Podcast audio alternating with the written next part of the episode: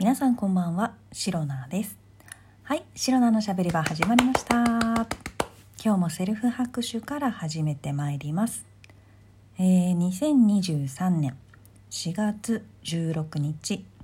第33回目の配信でございます。えー、皆さん土日ですよ。まあもう今日ね日曜日当日に撮っているんですけれどもえー、今週末、まあ、今回の土日はね皆さんどのようにお過ごしでしょうか？あこれあれだね。いかがお過ごしでしょうかっていうのが正しい日本語なんでしょうねきっと。はい間違えました。日本語って難しい。というわけでですねシロナはこの土日ですね、えー、全く何も予定が入っていなかったので、ま、毎週ね結構土日は人と会う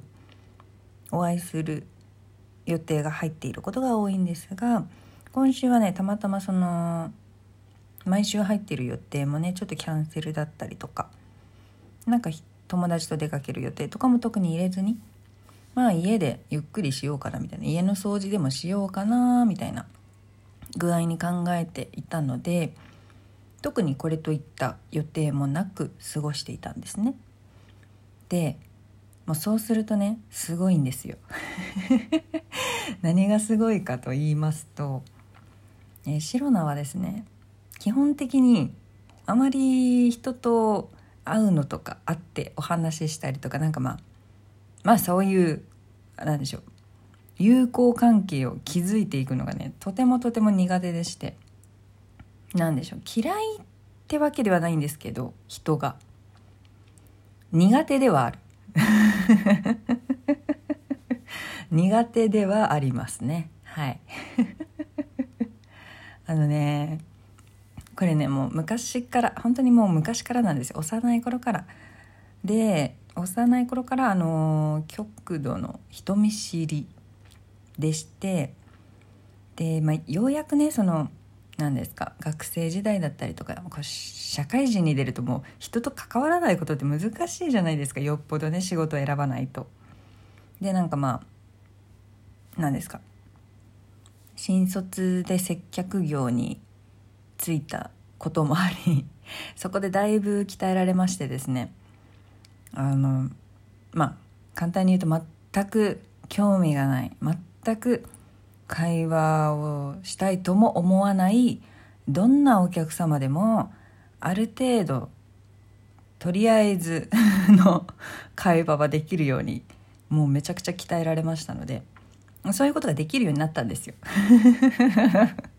良くも悪くもあまあ良い良い良い方ですねできることが増えるっていうことは。で、まあ、それを生かして、まあ、営業とかそういうね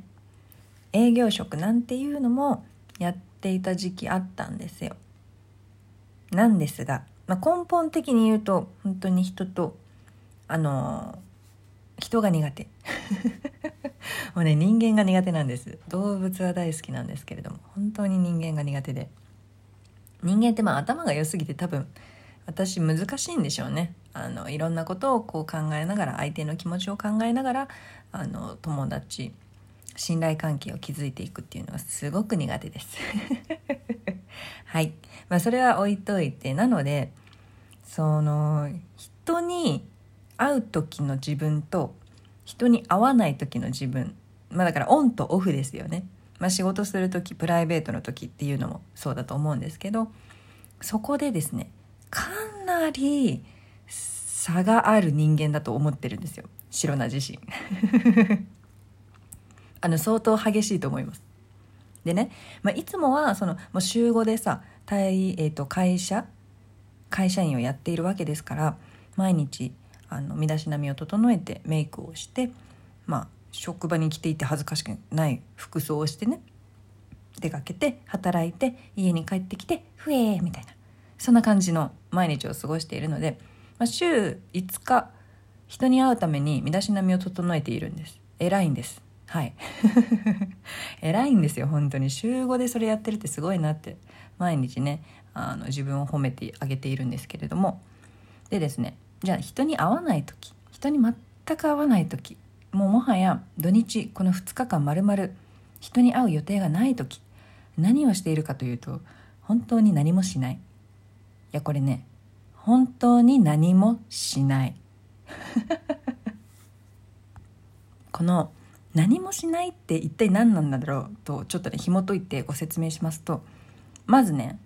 あの人に会わないのでメイクしないじゃないですか。でメイクしないとメイクを落とさなきゃっていう概念がなくなるのでもうねメイクを落とさないでいいイコール風呂も別に入らんでええやろってなるんですよ。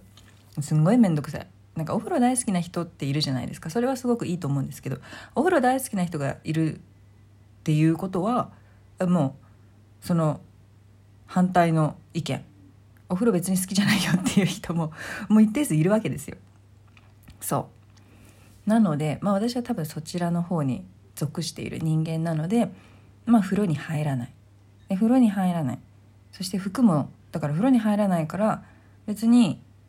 何汚い体のまま汚い服を着て これ大丈夫かな？まあだからそんなに綺麗ではない服だけどなんだろう、まあ、それでずっとベッドでゴロゴロダラダラしてるわけですよ。で昨日のね土曜日は本当にもうそれの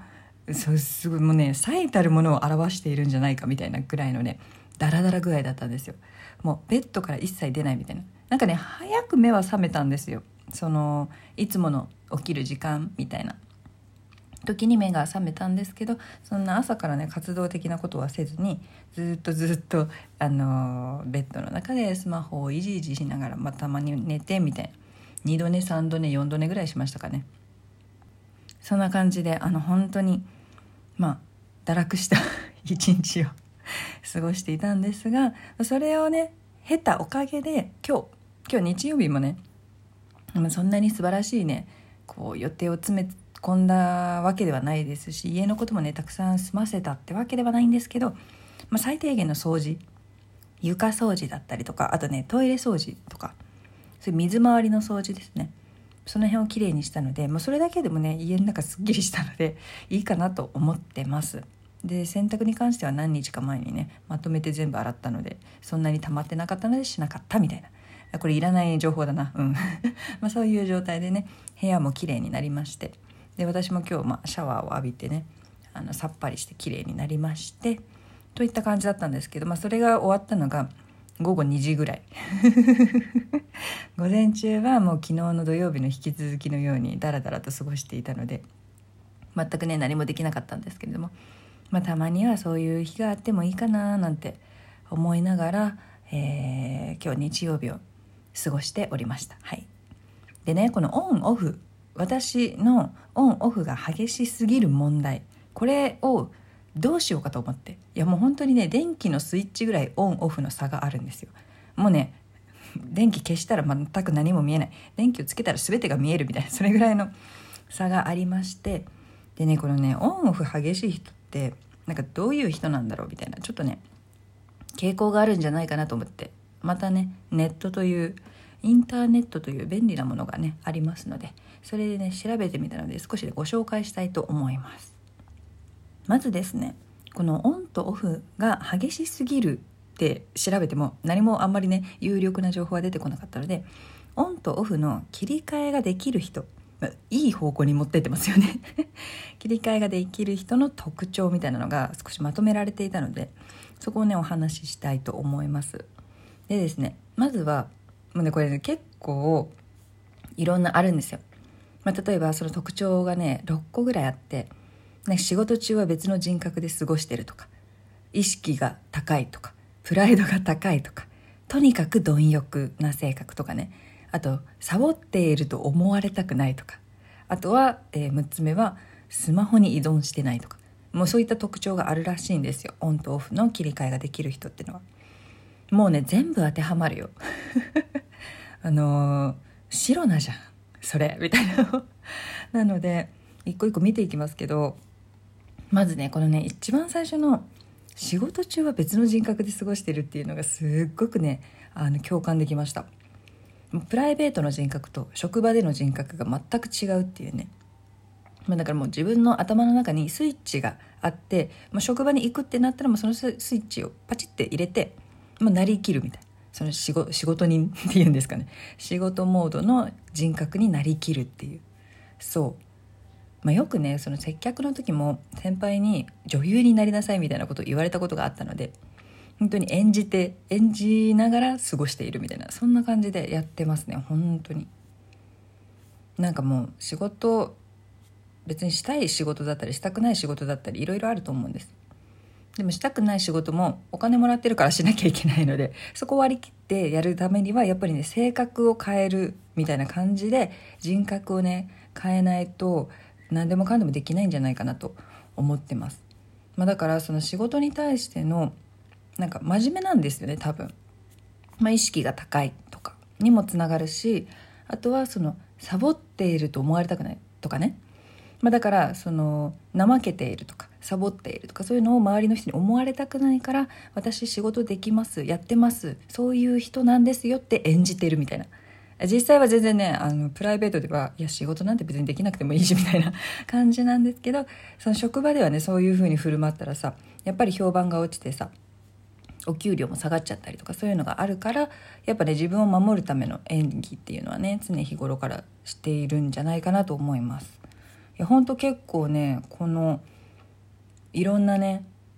仕事中は別の人格で過ごしているっていうのがすごくね共感できたのでもしかしたらオンオフ激しい人ってみんなそういうタイプなんじゃないかなって、えー、自分のことで気になって調べましたけどまあ思ってみましたなので結構そういう仲間多いのかなって想像しています。